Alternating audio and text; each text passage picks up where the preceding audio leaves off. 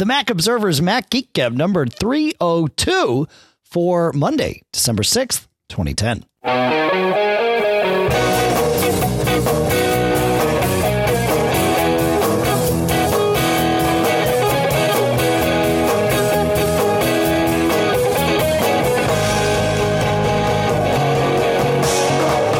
Greetings, folks, and welcome to the Mac Observer's Mac Geek Gab. Here in cold Durham, New Hampshire, I am Dave Hamilton. And here in cold Fairfield, Connecticut, I'm John F. Braun. And the Mac Geek Gab, of course, for those of you that are new to the show, are, uh, are, no, is. The Mac Geek Gab is the show where you write the agenda by sending in your questions, sending in your tips, sending in your thoughts about uh, all things Mac, all things Apple, technically speaking, uh, and uh, and we try to answer your questions and solve your problems and share your tips and share our tips. And John, I am totally stoked about the show today because we have so much stuff uh, to go through. It's been uh, it's been a while since we've done a, a, a kind of a normal Q and A show for the uh, for the standard feed. We did one, of course, last week for the premium feed, and uh, and we actually have some comments about about that about the uh, the one little teaser thing that we did in the in the uh, in the placeholder show. Uh, but we've got some of that coming along too. But uh, but let's let's um, you know what? Let's talk about our first sponsor for the show, which is Smile at smilesoftware.com. They make great apps for the Mac, tons of them. Uh, the one we're talking about today is Disk Label. Uh, what Disk Label is built to do, you've probably already figured it out if you don't know already, but it is built to uh, make CD labels, make DVD labels, make jewel case uh, inserts. So you can print them out and fold them up and put them in as jewel case inc- inserts or DVD case inserts. You know the kind of the taller ones that you get with your uh, with your DVDs or your video games these days. And it's so cool. There's they've got all sorts of templates pre-built, but you can pull in your own artwork. You can, if you make an iDVD, you know, it's holiday time, right? So let's say you take uh, the, the vacation that you took with the grandparents over the summer, right? You take all those pictures, you take all those movies, maybe you build the pictures into kind of a, a you know, a, a Ken Burns style movie going on. And then you take some of the little movies and you build like a beautiful little iDVD. Well, then you can pull some of that artwork and use it as your cover art, not not only on the cover of the jewel case, but right on the CD itself. It supports, or the DVD itself, rather. It supports just about every uh, printer out there and every style of paper and or you know sticker paper and all that good stuff. Uh, very very cool stuff. It's available. Well, you can get a free trial at smilesoftware.com. And then uh, it's $35.95, 36 bucks uh, minus a nickel when you uh, when you go and, and purchase it, and you know you're going to want to purchase it because that's just I mean how could you not? It's if you're using it, it's cool stuff. Anyway, that is uh, that is Disk Label at smilesoftware.com, and we thank them for being a sponsor. And now we'd like to answer Tad's question, so let's answer. Hey, John and Dave, uh, this is Tad. Uh, listen, I'm calling because I take a lot of photographs, and I end up backing up my photographs to several different external hard drives. And every now and then I'll go through a hard drive and I'll kind of cull out some uh, photos that aren't so good and delete them. And then, uh, but then when I go to look at, you know, what I've got on each hard drive, we've got some that might have, you know, 150 files on it, another that has 120 files on it. And what I'd really like to be able to do is run a program, see if you guys are aware of anything like this, that would just uh, be able to compare the two folders and show me which files are different. So uh, let me know if you know of any program that, that can run uh, that, uh, so I can look at two folders on two different hard drives. Uh, you know that, that again, one might have 150 files on it that are similar to another one that might have 100 and 70 files. And I just want to know the, the, the files that are on one that aren't on the other. So uh, thanks a lot. And this is where you cut me off. All right, Tad.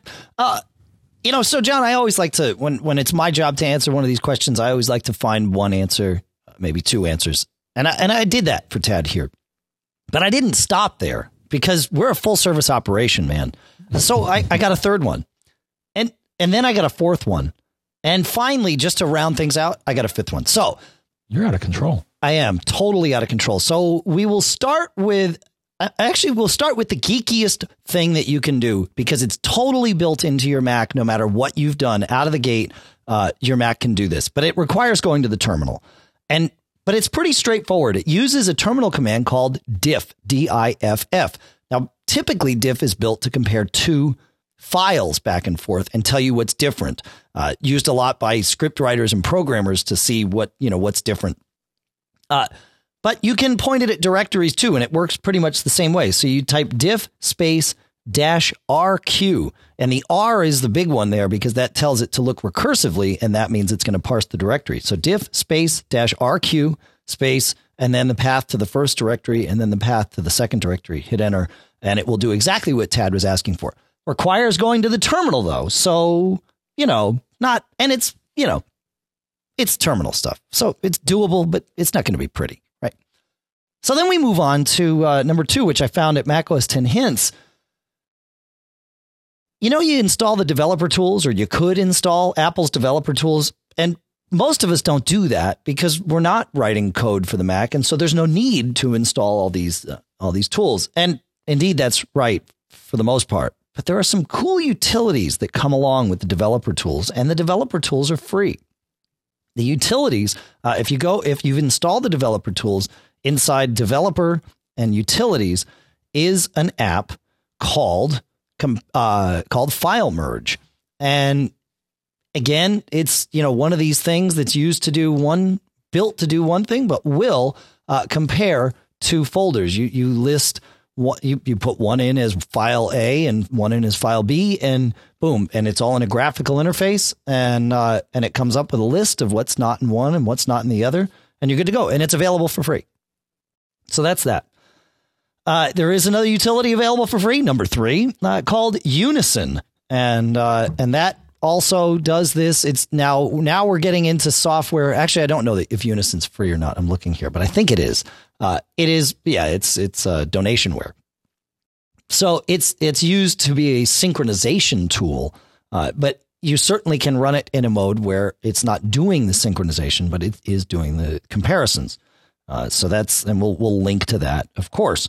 Uh, then over at Apple site, I found an automator workflow uh, or an automator plugin, rather automator action. That's what they're called. Uh, called Compare Folders that does exactly this. So you could build your own app uh, inside Automator to do this. And then lastly, uh, there is a piece of software from InfiniteNexus.com called Compare Folders that does exactly what you might think. So hopefully, with one of those options, you're going to be able to get these folders compared and contrasted and examined and sort out their differences because in these holiday times, sorting out differences is, is really the most important thing we can do, can't we, John? Uh, I'm going to suggest one more, Dave. Okay. Good. As if we, we haven't already tipped the scale here, but um, there's another utility that um I haven't used lately, but um, but it's out there, and I just checked, uh, called Tidy Up. Oh, and that'll and do the this description too? and the description is as follows. Uh, it, it looks like it does. So the description, just a short description here. With Tidy Up, you can search your duplicate files and packages. So, so I think it's a little different, but but, uh, but from what I can see here, I think I think it may accomplish his goal as well. Um, but yeah, with Tidy Up, you can search your duplicate files and packages by the owner, application, content type, creator, etc. Um, allows you to search your duplicate folders. Okay, that's in the description. So there you go. There you um, Uh, and this is from uh, is it Hyperbolic Software, and, and it looks like they uh, they may have a trial. So uh, could try that out as well. This, this looks like a, a nice general utility just to uh, not only you know find duplicate folders, but duplicate files anywhere on your hard drive of any type. So um, Cool. between all of those, one of those has to work. I, well, it has to. That's right. All right, moving on. Anand writes, uh, I recall a while ago you were talking about a special mode which you could open iPhoto in, which would give you an option to reclaim the unused space held when the trash in iPhoto was emptied. Uh, I can't for the life of me recall what this option was. Could you recall? And I believe this one goes to you, my friend. Yes. So, um, well, here's the answer, Dave. It's, it's kind of an answer. Actually, the, the answer is, is easy, but I'm going to address what he was talking about. So there is as with many of the iApps, there is a way to bring up uh, enhanced functionality. When you launch it, you hold down uh, either Option or um, Command, or maybe both. And in this case, and I tried this with iPhoto 11, and it does have a special mode here. I, I don't think it'll solve his problem. I'll, I'll answer the question in a moment. But what happens is if you hold down both Option and Command when you launch iPhoto, you will get a dialog that mainly its purpose is to rebuild your photo library, which is something you may want to do. So I think that's what he's remembering when, we talked about this. And it has an option repair the iPhoto database, uh, redo the thumbnails, um, rebuild from a backup, rebuild, uh, recover orphan photos, and examine and repair the uh, file permissions. Um, so I think that's what he was thinking of. But as far as I know, Dave, the iPhoto trash, and we have mentioned it, the, the bad news is that when you in iPhoto delete a file or a photo, yep. it does not put it in the OS 10 trash. It puts it in a special area of iPhoto that is the iPhoto trash. And the thing is, unless you explicitly empty that trash, um, that's still taking up space on your disk. Right. And I believe right. it's the uh, and where is it here? Let me look. Um, it's in the file menu, if I'm not mistaken. Oh, now it might nope. be in, it might be in the iPhoto it's in menu. The, it's it, yeah, and I have it right here in my notes okay. here. So in the iPhoto menu is an option saying empty iPhoto trash. Got it. And I think at, at one point uh, I had never done this, and I think I had several gigabytes of photos that I had deleted throughout the years and just never thought to look in that part of iPhoto um, in that menu to explicitly empty it. So I, I, freed up gigabytes and gigabytes. So just a tip for anybody that uses iPhoto um, and deletes any of your photos, which you probably will. Um, that's what you got to do. So yep. two two answers in one, in one question. That's right. Uh, down from six in the question. question right, we're, we're getting streamlined here. That's right. So in the next question, we'll have zero answers, and it'll be totally efficient. Uh, Mark writes uh, also about iPhoto. I have a question for you about two Macs, both running Snow Leopard, trying to share photos over the internet. My in laws live in Florida and are not very computer savvy. I was hoping that as I uploaded family pictures to my iPhoto photo library, they could stream them down to their iPhoto library for local viewing and syncing to their Apple TV. I'm not sure if this could be a use for Dropbox or not. Okay, so my thoughts on this are there was once, uh, and I think still exists, the ability to subscribe to someone else's album. You can post your album to MobileMe and you can subscribe to it and and see it. But from what I remember, and I to be honest, I don't have an Apple TV and and I haven't tried this in a while. But from what I remember the last time I did try this, you cannot, that functionality only lets you see it inside iPhoto and it won't ever leave. So you couldn't sync it to an Apple TV or stream it out or anything like that. It was just kind of this this viewing it portal, but but it didn't actually copy the pictures in and let you uh, do all the things that you normally can do with pictures that are yours. Yeah. It's it's in the file menu actually. Subscribe to photo feed dot dot dot. Right. Um, and also, I use iWeb, which publishes. I, I, use that for publishing my photos, and you can choose to actually have a, a link on your. Um, now this requires mobile me as well. Right. Um, you can actually have a little icon appear saying, "Oh, subscribe to this feed." Um, right.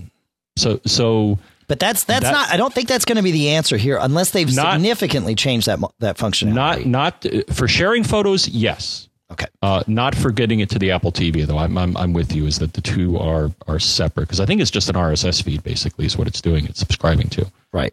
So assuming that that's not going to work, uh, you know, there is functionality if you're on the same local network.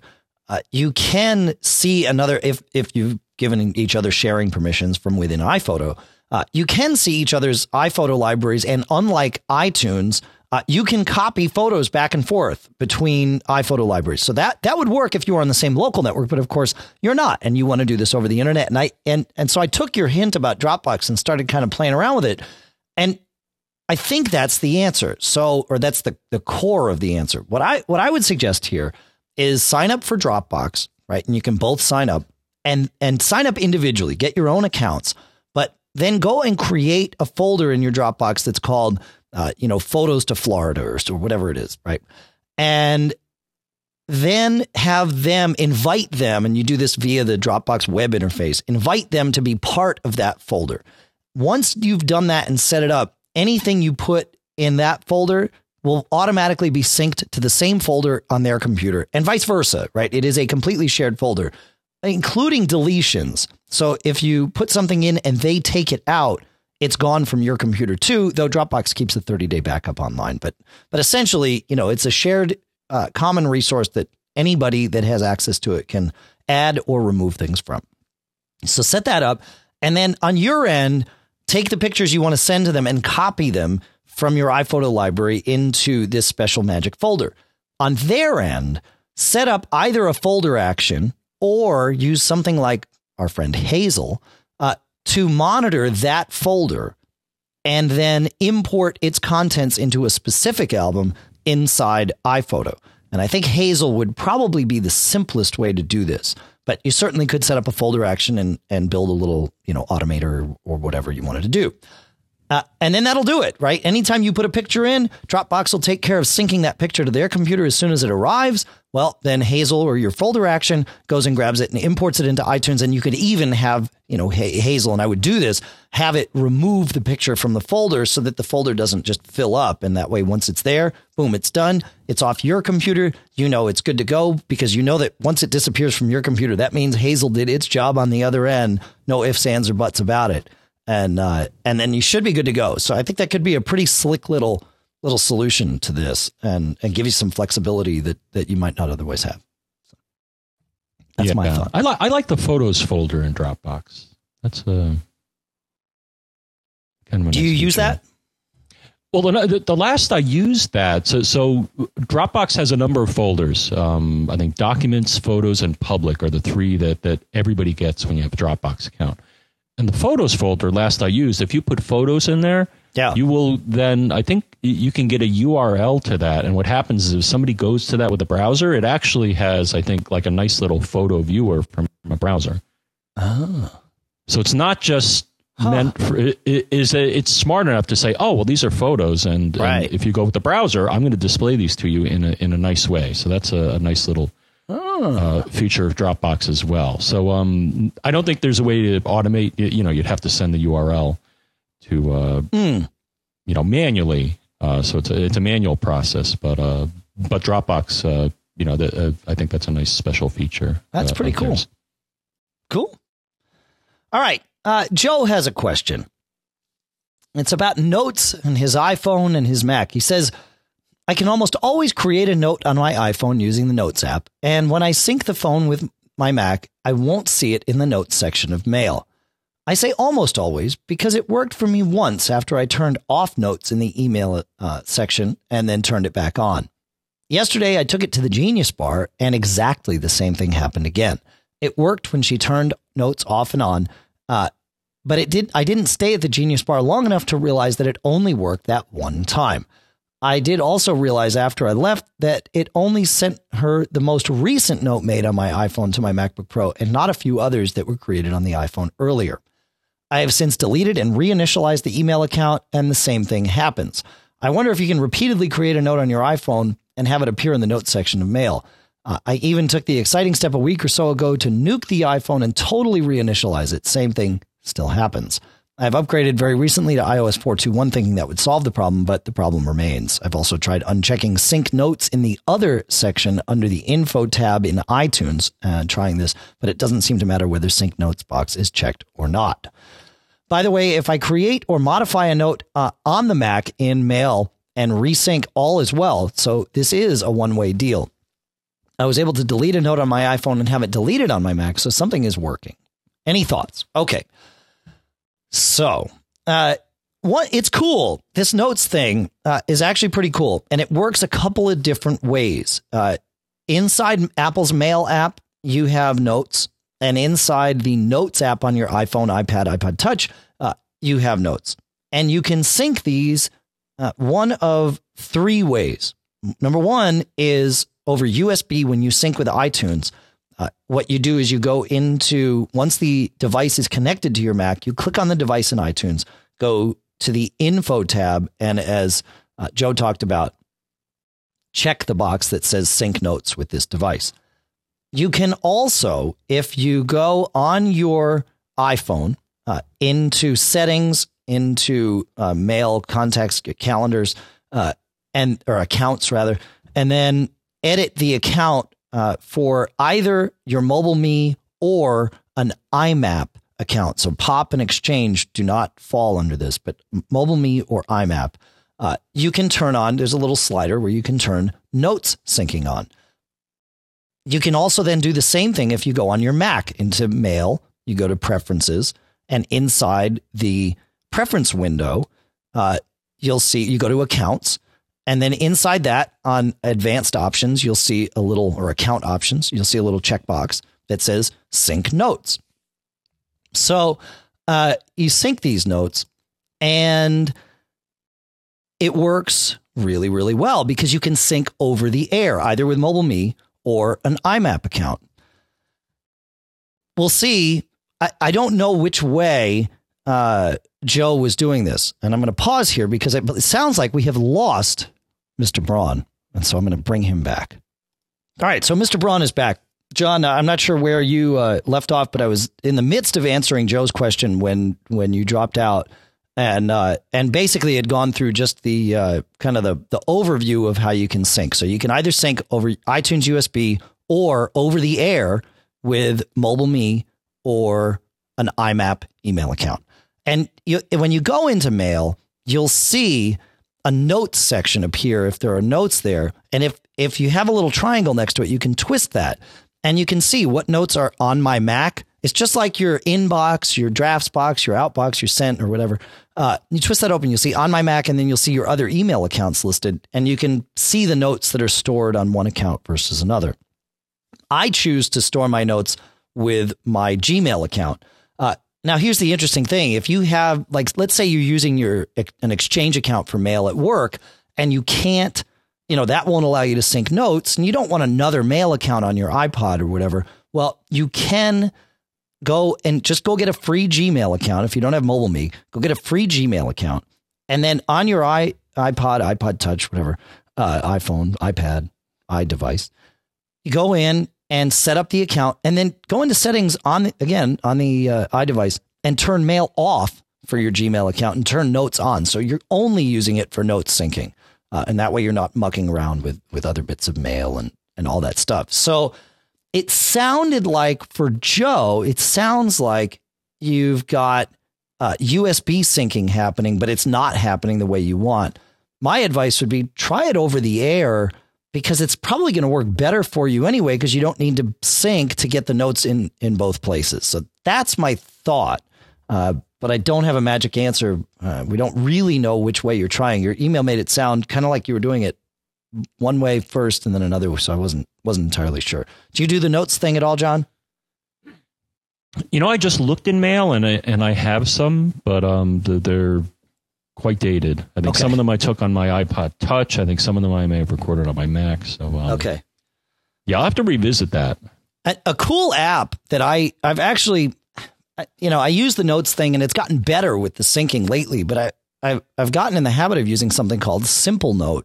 And, uh, and it's a, a free app that you can download for your iDevice. And then it's also, uh, an, uh, a web service. And I, I don't think it's simplenote.com. We'll put it, we'll put a link in the show notes. It's somewhere. It's a, it's a Google code project. Um, but it works really, really well. And the cool part is it syncs over the air instantly so you can edit a note on your iPad and then immediately it lives in the cloud and you can see it on your iPhone. You can see it, you know, on your uh, on your desktop, you know, just in a web browser. So it works really well. And and I've been using Simplenote for a while and I love it. It's just again very very very simple. A little bonus to throw in there. Anything else on this one before we move on, John? Nope. All right. Uh, I do want to talk about our second sponsor, which is Circus Ponies. Now, Circus Ponies makes Notebook. Notebook is an app that allows you to pull in various bits of information about specific topics and you pull them into something that, no surprise, looks like a white lined notebook. At least that's what it starts out looking like. But you can make it look so much more because you can type text in and you can do it, you know, you can tab in and build like a little indented hierarchy and pull all kinds of stuff in. But then you can also drag in pictures. You can drag in PDFs. You can drag in uh, scanned documents and have it convert them with optical char- character recognition from a scan to an editable document. Uh, and you can tag this stuff. You can add stickies to it. You can, you know, make little notes. And then when you know, so let's say your uh, well, your Christmas list is a perfect little notebook to build, right? So you know, you can have a page for each person. Uh, you can pull in an, a link to uh, you know Amazon where you're going to buy it, a picture of, of the the items. You pull them all in. You can build a little to do list and check off what who you've already bought for and who you haven't, and you've got it all in there. And and then you can search inside your notebook for the uh, you know for whatever you you remember about what it is you're looking for. So you can say, "Gosh, you know, I know I found a gift last Thursday." And I can't remember who I found it for, but I, man, I think John would also really, really like this but I can't remember what, you know what it was. Now that'd be strange, but you could do that. And you could search for what did I do last Thursday? And it's going to tell you what you did last Thursday. And bam, you'll find it. And, oh, yeah, yeah, that's right. John would really, really like this special little swing that I set up. Uh, would you like a swing, John? Um, I don't know if I have a lot of room. All right. No, the, the, the, neighbors have a have one, so I'll, I'll use theirs. You use theirs. Well, okay. Let me scratch that off the list. See, and then you can edit it, and uh, and I'm good to go. So this is Circus Ponies Notebook. Uh, it is available at circusponies.com for uh, five cents less than fifty bucks. It's forty nine ninety five. There is an academic license for twenty nine ninety five, but of course you can download a free trial, and that's what I recommend you do. Uh, in addition, there is an iPad app coming for this, and I've I've seen screenshots from it. I haven't played with the app, so I can't really talk a whole lot about uh, how it works. But I can tell you how it looks, and it looks awesome. So uh, so keep an eye out for that. It, my guess is it's one of these things that we'll you know see soon, uh, maybe even before the end of the year. So for you circus ponies fans, that's or for you notebook fans, that's uh, that's the news I have for you. All right. Moving on, we got a lot of questions about RAM and SSDs and even combining RAM and SSDs. So we've combined them all into a little section for you here. And uh, we call it our RAM SSD section for December 6, 2010. It wasn't really that creative, but it, uh, you know, it's descriptive and clear. Chris, take it away. Hey guys, my name is Chris. I'm calling from Victoria, BC, up here in Canada. Uh, I have a late to mid um, 19 or 2008 uh, MacBook White, uh, not the unibody. Uh, my model identifier is MacBook 4, comma 1, which means I'm eligible for the 6 gigabyte thing. And so I've ordered the kit uh, through a link on your website. My question is uh, Does a person in my situation go for DDR2 or DDR3 when it comes to RAM? Uh, I'm getting opinions like crazy on this, so I thought I'd bring it down to you guys and let you make my final decision. Uh, if you need to contact me, it's all right. We'll take it from there. John, you'll take it from there. And you know, this is not a matter of opinion, Dave. That this this is this is based on the facts. That's how we. Like I'm going to tell you, and I'm going to tell you how I got the facts. And now I'm glad that Chris actually gave us the model identifier because that is an important distinction here. Sure. So what I use, there, there, are a number of places you can get information about the memory used. You know, you can go to the Apple Spec database and stuff. What I use, Dave, is, uh, and we mentioned it recently, Mactracker. Oh, yeah. Love that thing. Mactracker is awesome. And fortunately, Mactracker has both a list of all of the models of the MacBook that were made in 2008, including the model identifiers and the memory. And as it turns out, in uh, 2008, there were three models. There was the early 2008 and late 2008 both of which have the Mac 4, comma 1 identifier. And then there was another machine, which I think is why he was getting opinions here, um, which is the, I think it was the first aluminum. Uh, late, uh, so that's also a late 2008 machine. So that's where you could get the confusion, but that's a 5, comma 1 machine. So the answer is as follows, Dave, is, is um, the early, the machine that he has takes PC2-5300 667 megahertz memory. Okay. The other machine, the the uh, the uh, unibody one, which is the MacBook 5, comma 1, that takes PC 3 8500 1066 megahertz. So, to me, the answer is clear. You want to get the PC2 dash 5300 memory because, based on what I know, the two are not interchangeable. Uh, I think they actually have a different physical form factor, uh, but I don't think it would work anyways. So, and and he actually got back to us and said thank you very much. Now I, I would advise that you do get this memory from a knowledgeable uh, a Mac uh, savvy vendor, and Yes. you know uh, OWC or Crucial. I think were, would be two fine choices, and I, I think he used one or the other. So Yeah. that is the answer. But anybody who has a Mac, get Mactracker because uh, it certainly helped me answer this question without ripping my hair out. That's a good thing because you want to keep all the hair that you have. well, Still, still got a bit. we want to save that hair for the questions that we really do need to tear our hair out for. See, Yes. we're, we're banking it, is what we're doing. Yeah. That's right. Uh, all right. Um, so next on the RAM front is a question from Bush, and he writes, "I have a question. I can't say I recently upgraded my. I recently purchased the new 13-inch MacBook Air, and when doing so, chose the 4 gig memory upgrade. My question is this: Does it even matter two gigs versus four gigs with onboard flash storage, i.e., SSD? Is paging really going to have any detrimental effects on system performance? With SSDs attaining these amazing read write speeds, will the need for RAM go to the wayside, or is there something I'm missing here? All right. Uh, go ahead, John. You're on a roll. I I answered. Uh, I'm I'm rolling, brother. Um, so I answered via Twitter, but but I did a bit of research here, and the thing is, I'm glad that he got the four gigs because yes, it does make a difference. Why does it make a difference? And so I researched this. So the the MacBook Air, as far as I can tell, takes DDR3 1066 megahertz RAM. And uh, if, if Wikipedia is to be believed, and then this sounds about right, but the throughput on that type of memory, uh, that they say it's 17,066 megabytes per second. That's pretty fast. That, that's pretty darn fast because this is uh, RAM versus flash. I, I think it's SRAM or static RAM. Okay. But you're talking two fundamentally different types of memory because, of course, the memory in the Mac, when power goes away, the, the data goes bye bye. And of course, on Right. the SSD, it doesn't.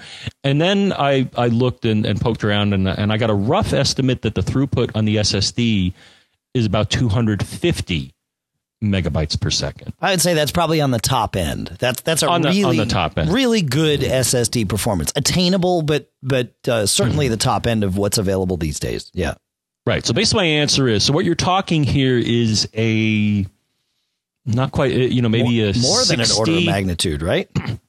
almost two order of magnitude uh, being a difference of uh, times 10 Right. in this case i did the math and you know comes out to maybe about 70 Okay. you know so, so the ram uh, the macbook uh, the, the macbook air ram is about 70 times faster than the ssd ram. Okay. so my answer is you would suffer uh, you would uh, i think notice it. Not not as much as if you had a mechanical hard drive but i think it would be noticeable once you hit that 2 gig threshold and it starts swapping out to the uh, to the ssd Yeah, so de- he made he made the right choice. I would not get one of those machines with 2 gigs. To, to me unless you're just running uh, you know doing lightweight stuff to 2 gigs is, is too little I, I I would agree with you. Yeah, and and it's you know as someone who runs an SSD, it it paging is way faster once you're on an SSD versus a regular drive. But it it yeah, I mean I it you still it still exists. It's still a, an issue, and obviously you pointed out the speeds perfectly. So do do you notice it um, you know, actually, so so this is a good question because we've now talked about the technical parts of it. Where yes, tech, you know, the RAM is definitely faster than the SSD. Uh, do I notice it? You know, to be honest, I really don't, and I page out quite a bit. Uh, you know, I, I'll constantly look and realize that I'm, you know, many gigs into swap without without noticing any detrimental effects. So so yeah, it it um the the net difference is not that much. Although I have not compared that to say doubling my RAM and seeing what happens. Right? I mean, it's it it's so much faster than it was using a hard drive, a mechanical hard drive, that I don't that the the paging impact is is has been reduced to something that appears to be negligible, but I don't really know if it is. Does that make sense? Yeah, no, I'm with you. So you know, there's the um, the numbers, Right. which as as we've seen, you know, there, there's a you know clear difference in the speed that you re, you know of the memory. But maybe to his question, maybe you answered it, and I didn't have to do all this. Is that, Well- uh, you know, it's it's a sub, you know, your subjective Right. experience is that uh, you don't notice it. Now with a mechanical hard drive, I certainly notice it. terrible. Well, I, I mean, I see the lights coming on, you know, with something like iStat menus. Right. I'll see the read and write activity happening, and when that when that starts happening, uh, uh, too often, I'll look and and yes, it's starting to create a swap file. That's right.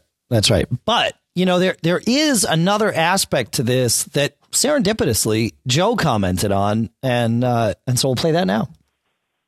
Hey guys, Joe here from uh, Raleigh, North Carolina. Uh, we're just listening to show 297 uh, where you were talking about uh, swap files and then talking about the SSDs uh, and things of that nature. And, and something occurred to me that I've never heard anybody address before. Uh, the the SSDs are are uh, basically limited use uh, type type RAM devices. Um, and and I don't know the ratings of the, of the current generation of SSDs, but you know, ten thousand or a hundred thousand read write cycles, uh, and they they pretty much quit working. So for for regular file saving and and things of that nature, that's not a big deal. But in that discussion of the the file, uh, swap file uh, situation, it occurs to me that you know a flash based uh, memory, as in the in the SSDs, is not well suited for that, uh, which has ramifications then not only for some of the you know MacBook uh, Airs, but uh, possibly for for things like iPads and stuff. I'm assuming it uses a, a similar, if not identical, uh, type scheme. So uh, curious if you guys have looked into that at all. Uh, maybe it'd be uh, uh, you know worth a discussion to uh, to see what what folks' experiences or thoughts might be on that keep up the good work, uh, and we'll talk to you later. Bye. Thanks, Joe. So yeah, Joe's Joe's right. Just to clarify, SSDs in theory have unlimited read abilities, meaning you can read from them uh, an unlimited amount of times, but each sector, for lack of a better, for each cell uh, on the SSD. Right. Is has a limited number of writes, meaning once you've written to it and past that limit, you're going to hit a point at which it will no longer accept a write. You can still get the data that's in the cell. You just can't write to it anymore. And the drives have different ways of dealing with this and write leveling so that you're not reading, reading and writing to and from one cell more than you are another and kind of, you know, balancing things around. That's, that's, at least that's what I understand. I don't know. I've never built an SSD, nor have I deconstructed one and, and looked at the, uh, yeah, the circuit board. That sounds right. And and I did a quick look, and and a hundred thousand is I think an accepted, a, a, good rough figure per cell. So okay. we're talking per cell, per not cell. the number of times you can write to the drive. In which case, I think you chew that up pretty quickly. So. Right. But the important thing to note, and I I recalled this when SSDs were first hitting the market, uh, and I'm sure it's just as true, if not more true now is that yes, we know that there is this fixed limit on the number of writes an SSD can take. So essentially, it comes out of the box, and you know that there's a point at which it's going to fail. Uh, we know that about hard drives too. We just don't know when. Uh, but we can guarantee that every single mechanical drive will fail at some point. It has moving parts. Uh, the platter, you know, there, there's various things that are going to go wrong and degrade uh, inside a mechanical drive. And from what I remember hearing, that uh, in general, the SSDs were going to outlive their mechanical counterparts.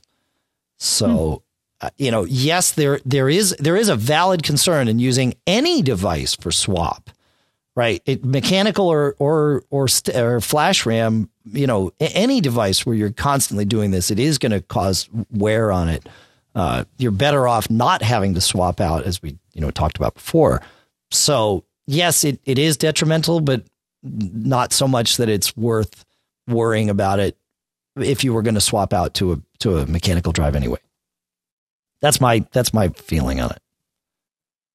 Yeah, I'm I'm I'm with you on that. All right, sweet. Uh, all right, okay. Uh, Johnny writes, I got a new 11 inch MacBook Air. Maybe the best laptop I've ever owned. I really missed my old 12 inch G4 PowerBook, but the Air is way, way better. However, I noticed in the energy preferences and system preferences uh, that it has the option to put hard drive to sleep. Does this option actually do anything? Can you put an SSD drive to sleep?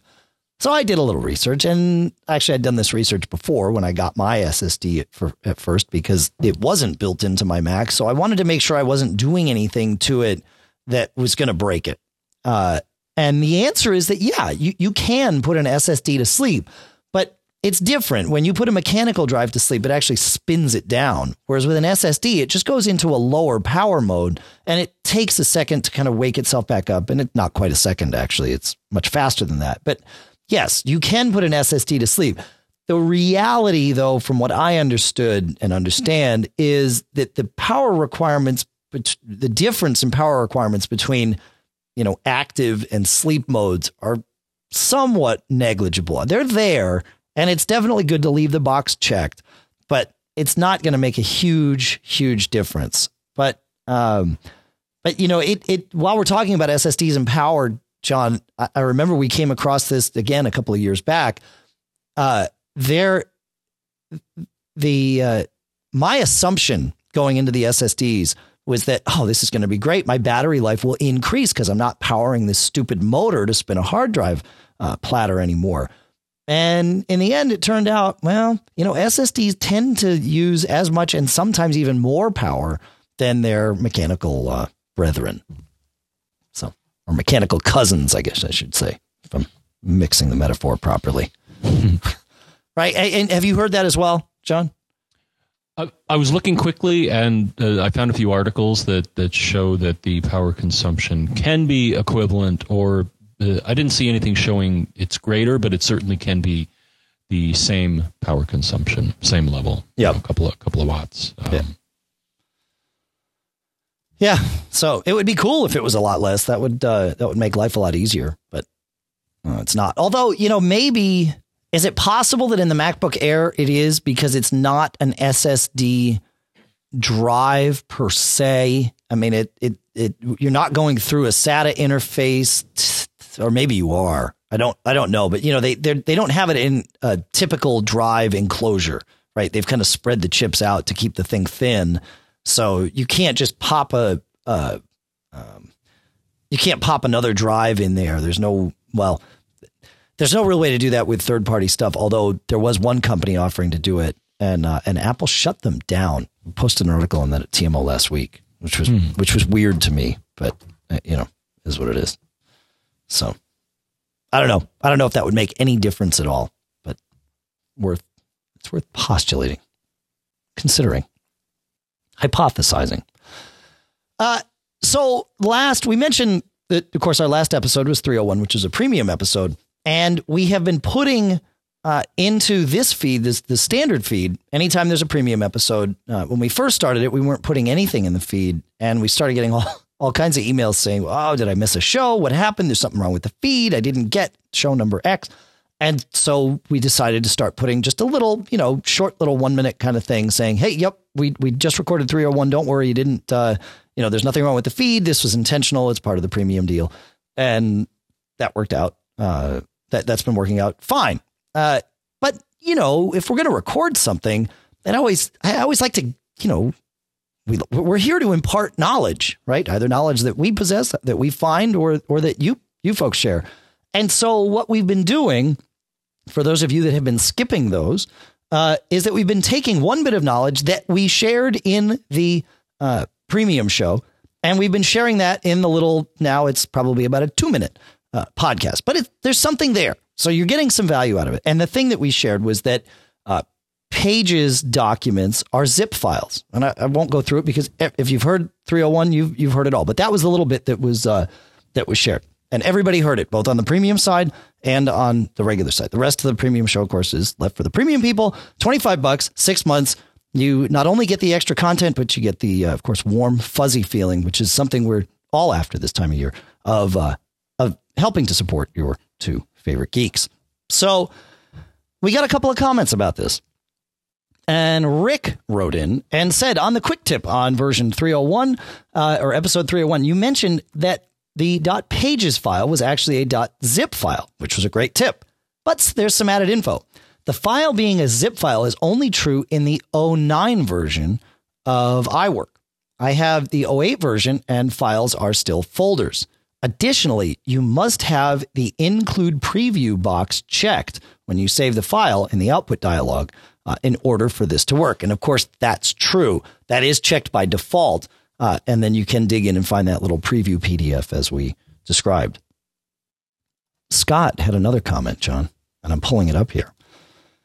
Scott said, uh, You mentioned that the pages file is also a zip file, but did you know that the word dot uh, period docx file is also a zip file? If you save the file with save new file with previews checked in preferences save inside Microsoft Word, you'll also be able to find a PDF to view on any system. So this can be done with the new Word format. Uh, unfortunately, Apple did not invent this since Microsoft did it first. You can say that Apple does it better, but since I don't use Pages, I will leave that argument up to others. So thank you for that uh, that wisdom, Scott. And now, of course, we've got the we've got the whole crowd fighting amongst themselves again. Anything to add here, John? Nothing. Nothing. Think about something to add. No. Uh, we got See- we got more more stuff. Well, we have more stuff, but see, usually when I throw something to you like that and I really ask, it's me saying, "Hey, man, I've been talking for a while and I need a break to get a, a sip of tea." Ah. you see, I so that's see. like our code word. Now, I know we've been doing this five and a half years, so you'd think we would have worked this stuff out at some point off air, uh, but we have not. So here, here's we are. But I've already had my tea. See, I, I had a quick sip, uh, and I'm ready to get back. I have it. tea too. Uh, oh, it's all gone. Green tea tea for two, two for tea, tea for you, you for me. for me. What's next? Uh, next, I want to talk about our, our third sponsor for the show, which is uh, GoToAssist from Citrix. Yep, the same people that bring you everything else that Citrix brings, the uh, you know web meetings and all that good stuff. Uh, is GoToAssist Express. We've talked about this many times. Hopefully, we'll keep talking about it here. We definitely appreciate them and all the rest of our sponsors. Uh, GoToAssist Express is a way of remote controlling another person's computer. It can be another Mac or a Windows machine. Uh, and the cool part is the person on the other end does not have to pre install anything or really know much at all about computers in order to let you in.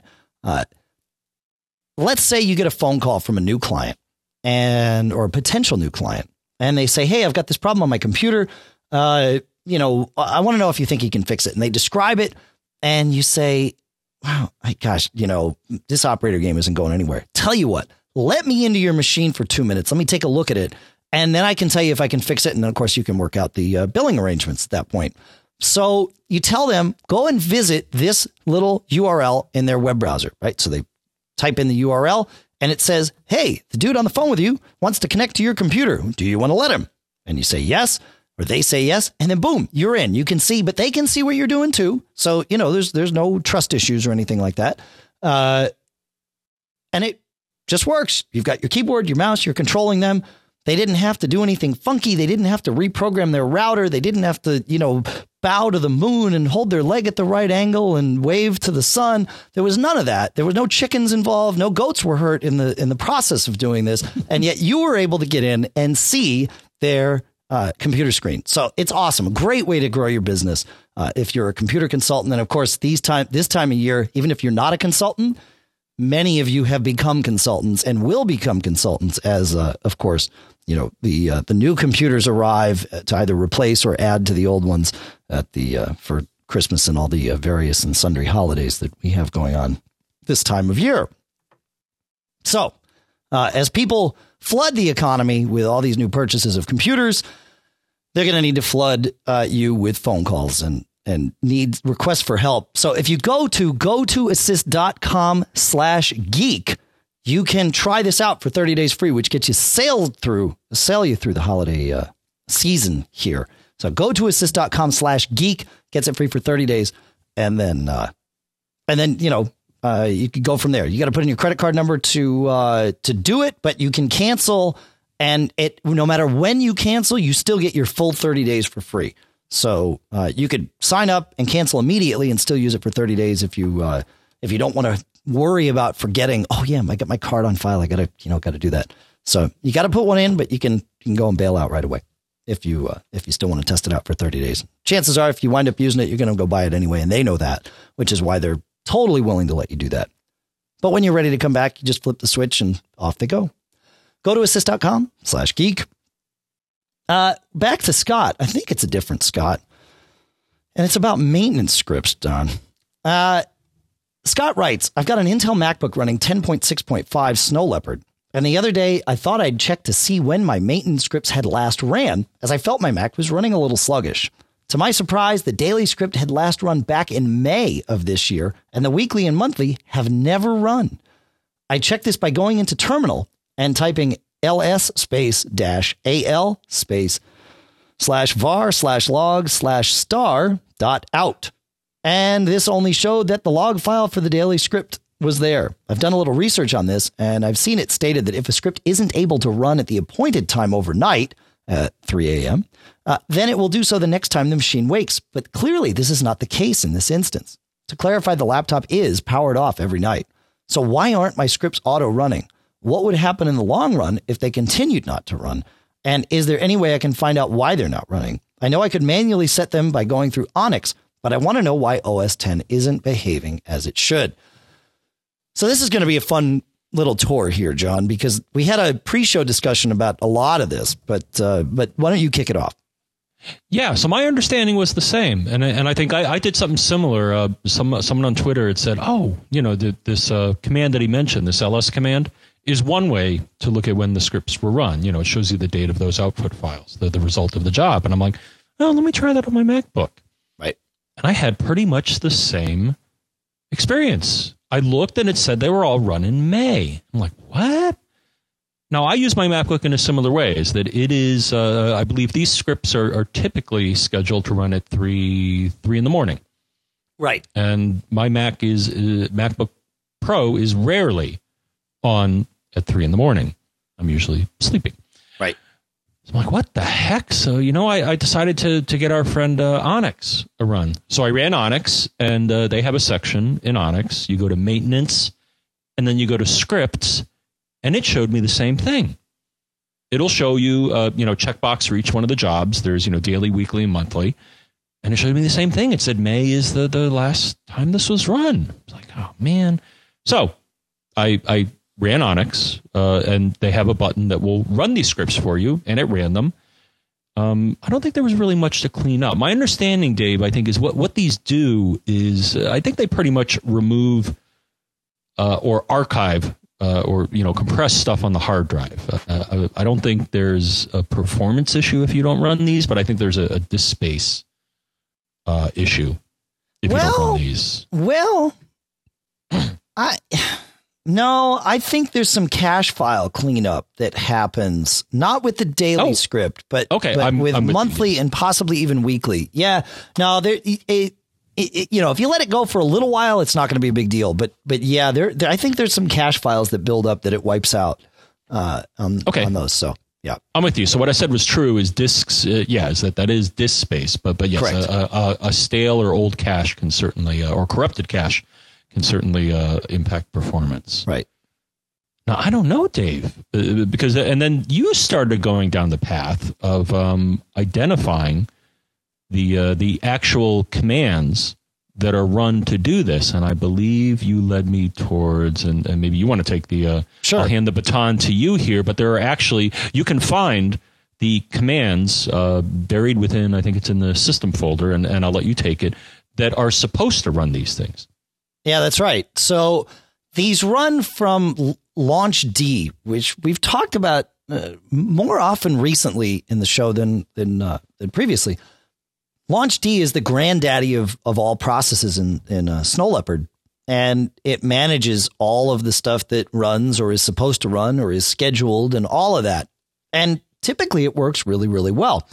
Uh, you can go and look if you look in the system folder. So go to the root of your hard drive, go to system, go to library, and go to launch daemons, which is D A E M O N S with a capital D, a capital L.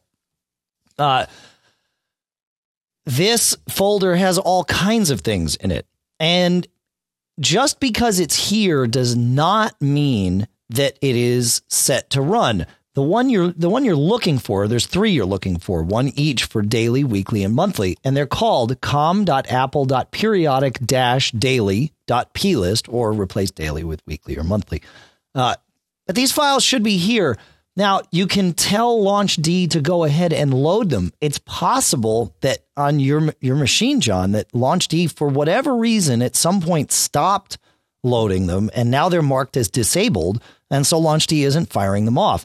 The cool part about LaunchD, like uh, you know, like our, our our listener Scott pointed out, is that if your machine's not on when the scripts are supposed to run, it will run them when it comes on. Now that wasn't the case in the past when we were using a, a previous engine called cron to do this.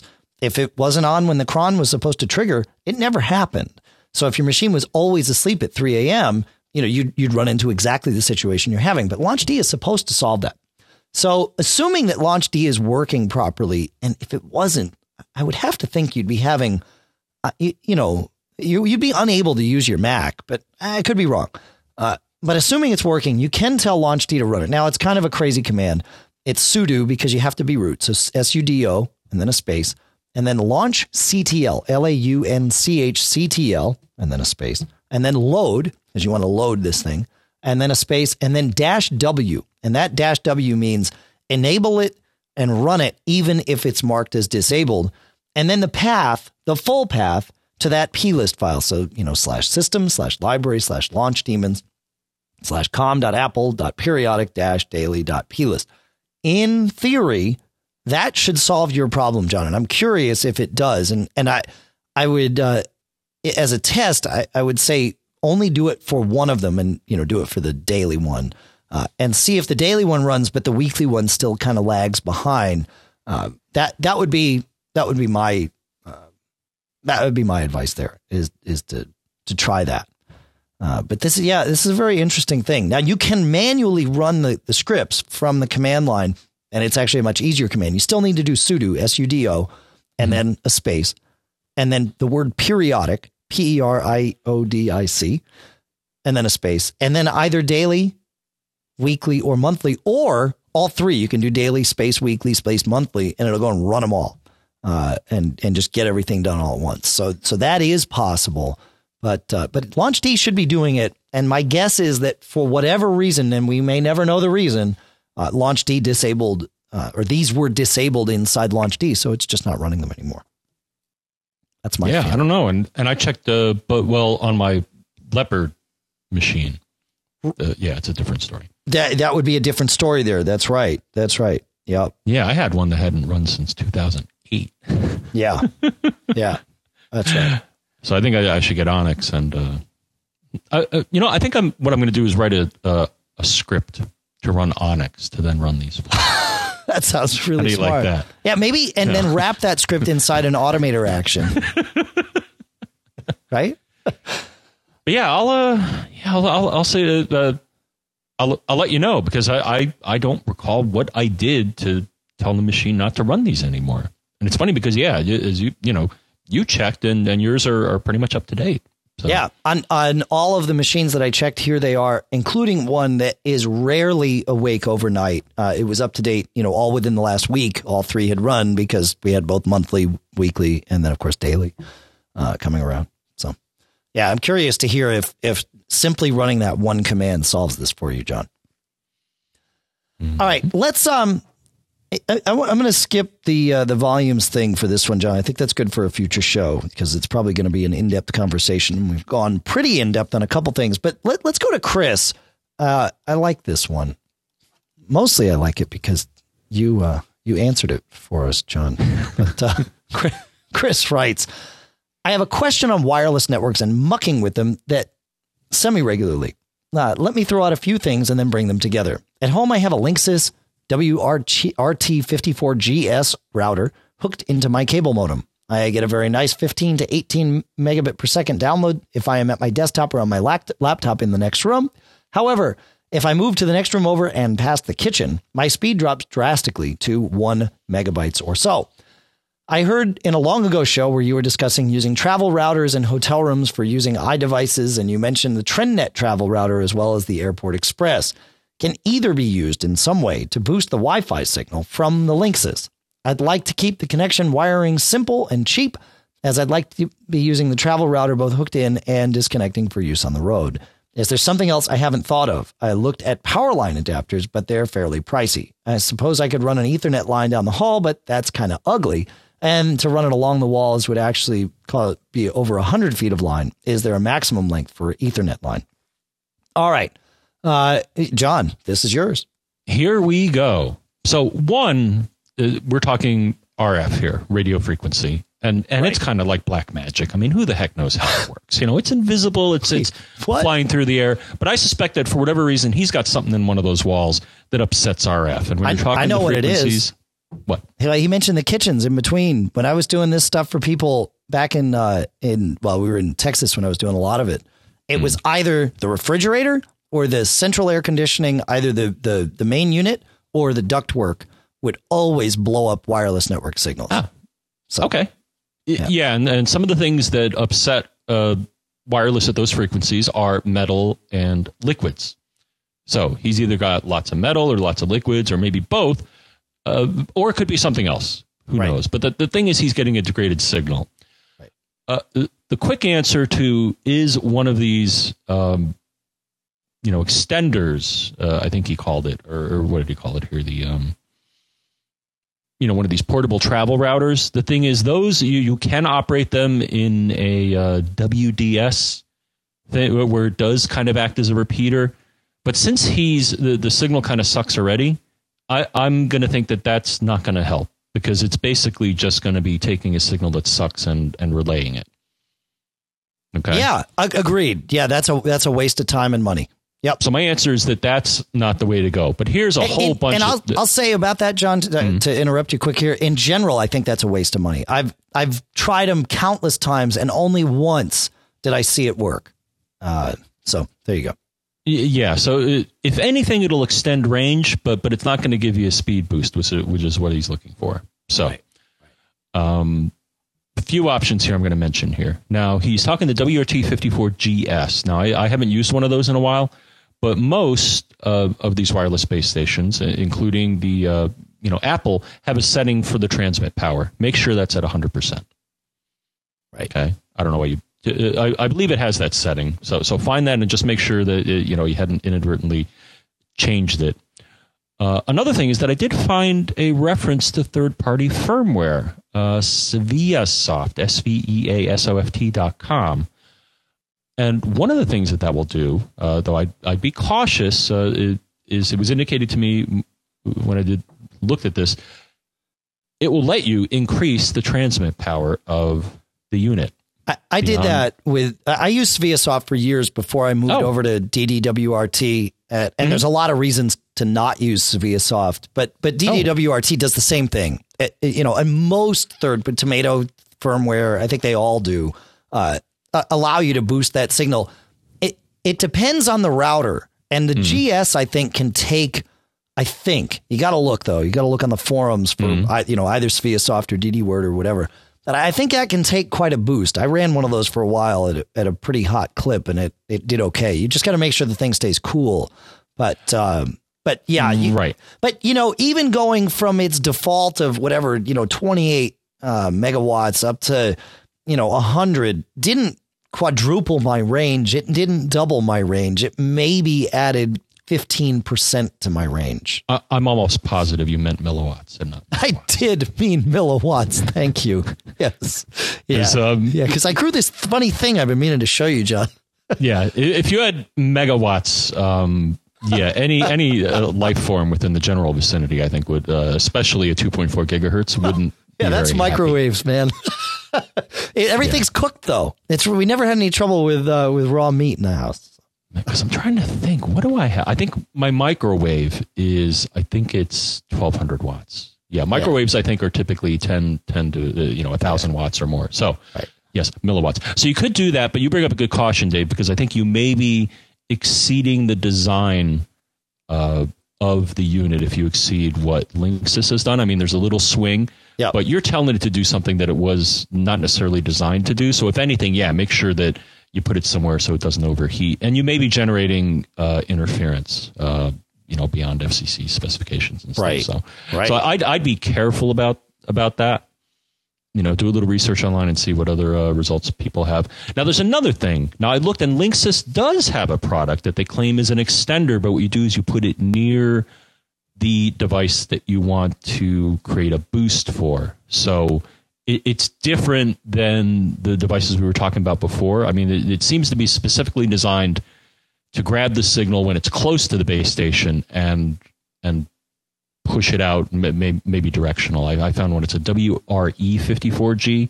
Yeah. It looked to be about hundred bucks, and they cl- they claim that it'll boost the wireless G signal and range. Yeah. So that may be worth it. Now, another thing is you may want to do some experimentation. Again, due, due to the, the wacky nature of RF, he may just be in a very bad spot. Now, you know, how, how do you tell what sort of signal that you're getting? And there's a number of ways of doing that. One is you could, uh, I think it's option click on the airport menu, and you'll see a figure there, RSSI, which I think is Receive Signal Strength Indicator and that number will vary when you move around. I don't know if I, I, I didn't have much luck seeing that change too much when I, I boogied around. But if you get something like iStumbler, that will show you base stations, and one of the figures that it shows you is a signal as a percentage. So you may want to do is, you know, start up iStumbler and just boogie around in this room and see if you get to it. You may just have picked a very bad spot that happens to be blocked by something. So could try that as well.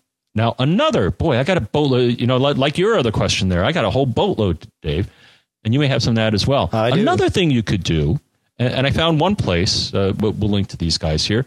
Another thing is you could get a better antenna on the base station. Now, if you looked at some of these antennas, you know they may not be the greatest, uh, and you could certainly get better antennas. And, and I found one place, uh, www.hdcom.com slash 2.4 ghz Uh, some of them are pretty, and, and you know they're kind of large and unwieldy, but they are higher gain antennas in that they'll you know tr- transmit uh, a better signal or maybe a directional signal. So you may want to consider that. You know, look at the link and look at some of the kits that they have there. My understanding is that they have a good staff there as well, so you could chat with them about what your particular problem is. Yet another solution, and this is something that I reviewed, Dave. It's called the WiFire. And this is a thing I always like to bring with me on the road. The WiFire is an amplified directional receive antenna, Wi-Fi receive antenna. Uh, currently only for B and G, but it, this thing shines when you're at a distance from your base station because it's directional and it's powered. It's going to be able to give you better throughput than the antenna built in to the computer, which uh, a lot of times is not necessarily the, the best. Right. You know, it's a little, tiny little piece of wire in, in some cases. Uh, I think the WiFire is. Uh, I, I think it's uh, it's going for about fifty bucks now, or maybe Wow. even less. Wow. So, um, But and of course, that in- only works with your computer. It won't work with your iDevices, et cetera, et cetera. Right, it plugs into the USB port to get Right. the power. Um, so yeah, it will only work with those. And then lastly, he mentioned cable, and I looked into this, and uh, assuming that you're talking gigabit Ethernet or 1000 base T, um, the accepted uh, or the uh, guideline for the maximum length of that is again they specified it in meters, but 100 meters. So I'm going to say that's about that's about 300 feet. 330 feet or so, right? And I looked and uh, and Monoprice, which is a place that I like to get cables from, they have a Cat six 100 foot cable for about 11 books and uh, 11 bucks dollars.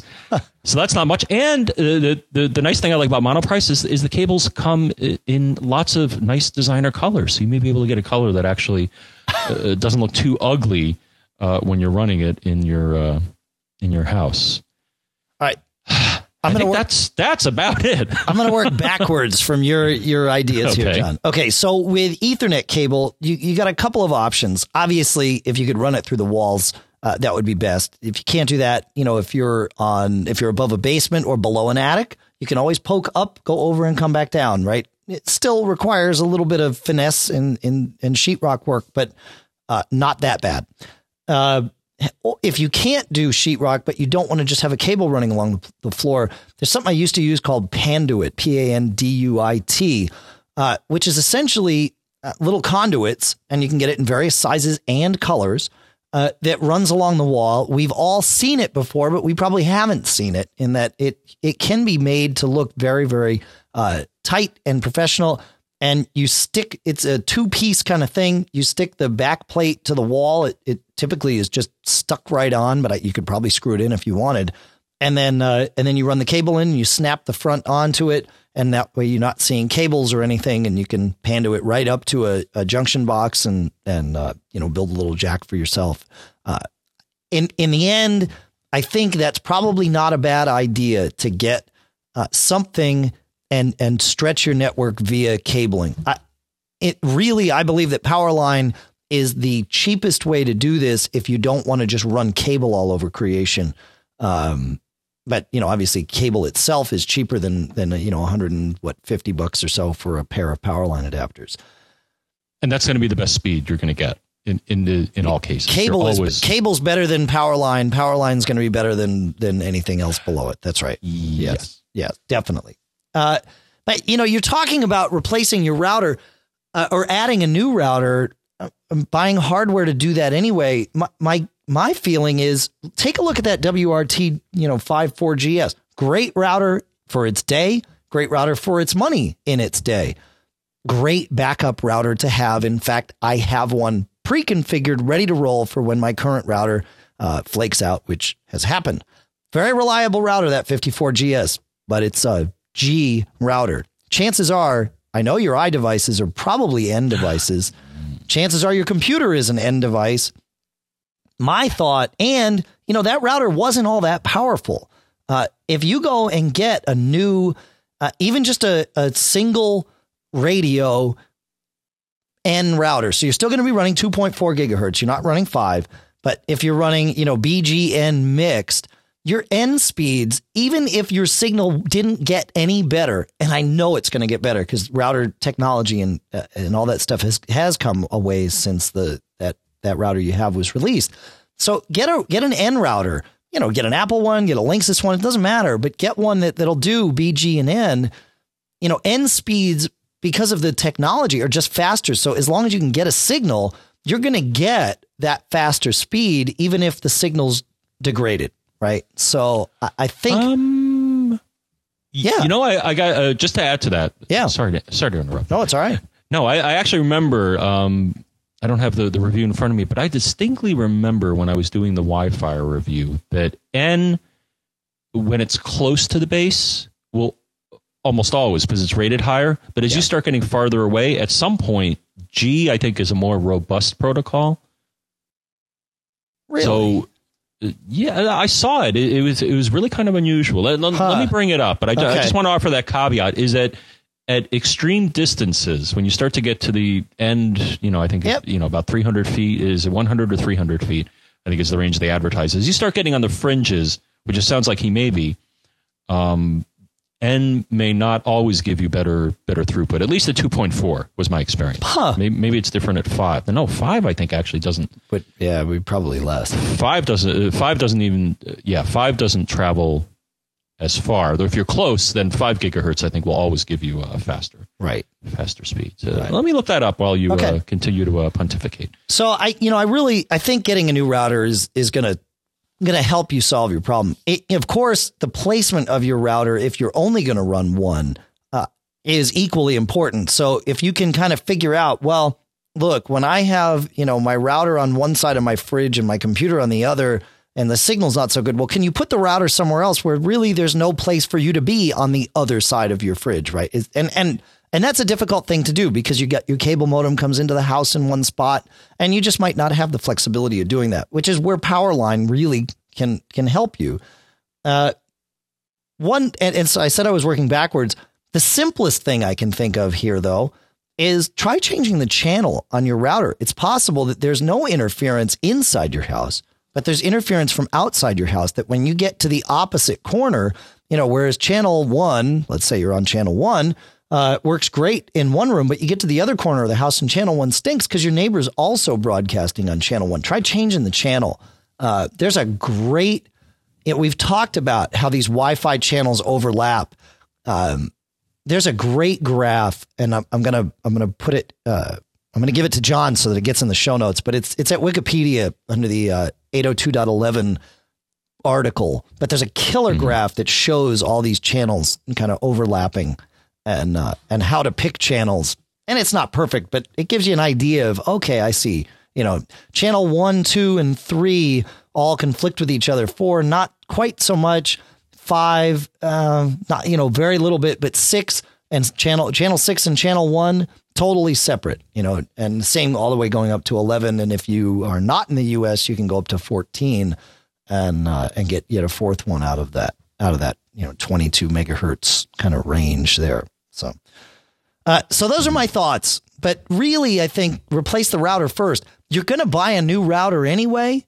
Uh, so you know, replace the router and and put the GS as your as your slave router in the you know in the other room if you run a cable or do power line or whatever it is. But yeah, you're probably going to need to you know probably do something unless unless the, the channel switch fixes it for you, and then you know you free solution. There you go. Now, actually, another, you know, I mean, if you're close to, uh, you know, speaking of neighbors, if you're close enough to another access point, you know, Well, there's that too. just, uh, you know, I, borrow.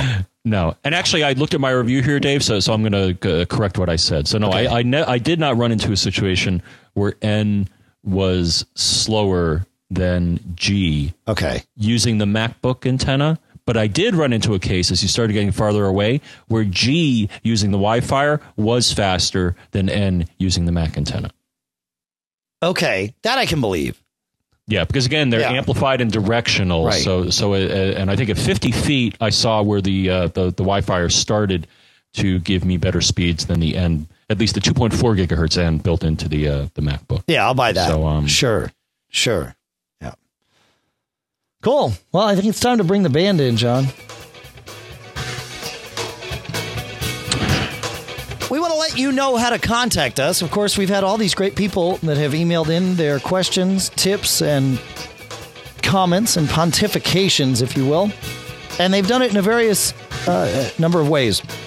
They've called 206 666 Geek, which is Four, three, three, five. But what they've also done, Dave, is they sent an email to us, and they sent the email to feedback at macgeekgab.com. Let me give you a correction on that. That's feedback at macgeekgab.com, John. I, I'm, I'm with you on that. Feedback at macgeekgab.com. That's the way. That's right. Attaboy. Uh, Skype. Uh, you can Skype us to Mac Geek Gab. You can uh, visit the show notes at MacGeekGab.com. And, uh, and you can leave us comments in iTunes, but we can't reply to them there. So, you know, have fun leaving them, though. It's good. No, and uh, what else? Uh, yeah, this Twitter thing, which you know, it's I think it's still still kind of hip. But uh, I am John F. Braun. Dave is Dave Hamilton. The podcast is Mac Geek Gab. If you want to get updates about when we, you know, for example, post the show notes or right. post the shows. Um, Pilot Pete, if you're interested, uh, what's happening with him, and Mac Observer. It, it all just kind of makes sense. It all just makes sense. That's right. Uh, I'd like to thank Michael Johnston from the We Have Communicators podcast, all about the iPhone, iPad, and beyond. Uh, he converts this show to AAC for you. You know, it's we do this every now and then. Uh, the schedule at which the show is released is as follows. John and I record uh, now, which now is sort of a relative time for all of you, but as soon as we finish recording, we endeavor to post the MP3 within 15 minutes of me hitting the stop button. So you're getting the show live, fresh, if you subscribe to the MP3 feed. However, most most of you don't. Most of you are subscribed to the AAC feed, which, uh, of course, Michael can't start working on that until we finish. And with the way our schedule is and with the, with the way his schedule is, uh, that usually takes about 24 hours. Sometimes a little longer, sometimes a little less, uh, but figure 24 hours. So if you are looking, and then the show notes uh, usually follow that by another 24 hours. Again, sometimes a little more, sometimes a little less. So if you're looking for things, that's the order in which stuff comes out. If you want the show the earliest, soonest as possible, uh, you want to subscribe to the MP3 feed, and you can find that at macgeekgab.com. There's a link there, and, and you can do it. That's that's. Did you say macgeekgab.com, Dave? I did say macgeekgab.com, John. That's right. You scared me. Uh, so that's uh, that's that. CacheFly does provide all the bandwidth. C A C H E F L Y. And uh, the podcast marketplace this month includes the A2 desktop speakers from Audio Engine, you know, Jimbo from Barebone Software, Disc Label from Smile, and Notebook from Circus Ponies, all, of course, through Backbeat Media. And I think that's it. We're out of here. I don't know when we're podcasting next. Certainly next Monday, and we might have one in. Do we have one later this week, John? I can't remember. Uh, I don't believe so. No. All right. I don't, I don't think it's on my calendar. No. 303 next Monday. We are at Macworld Expo doing a live show on the show floor. John and I will close the show Saturday at 5 p.m. Come to a live show with us, Stump the Geek. We'll tell you our thoughts. Have a good week, but don't get caught. Made on.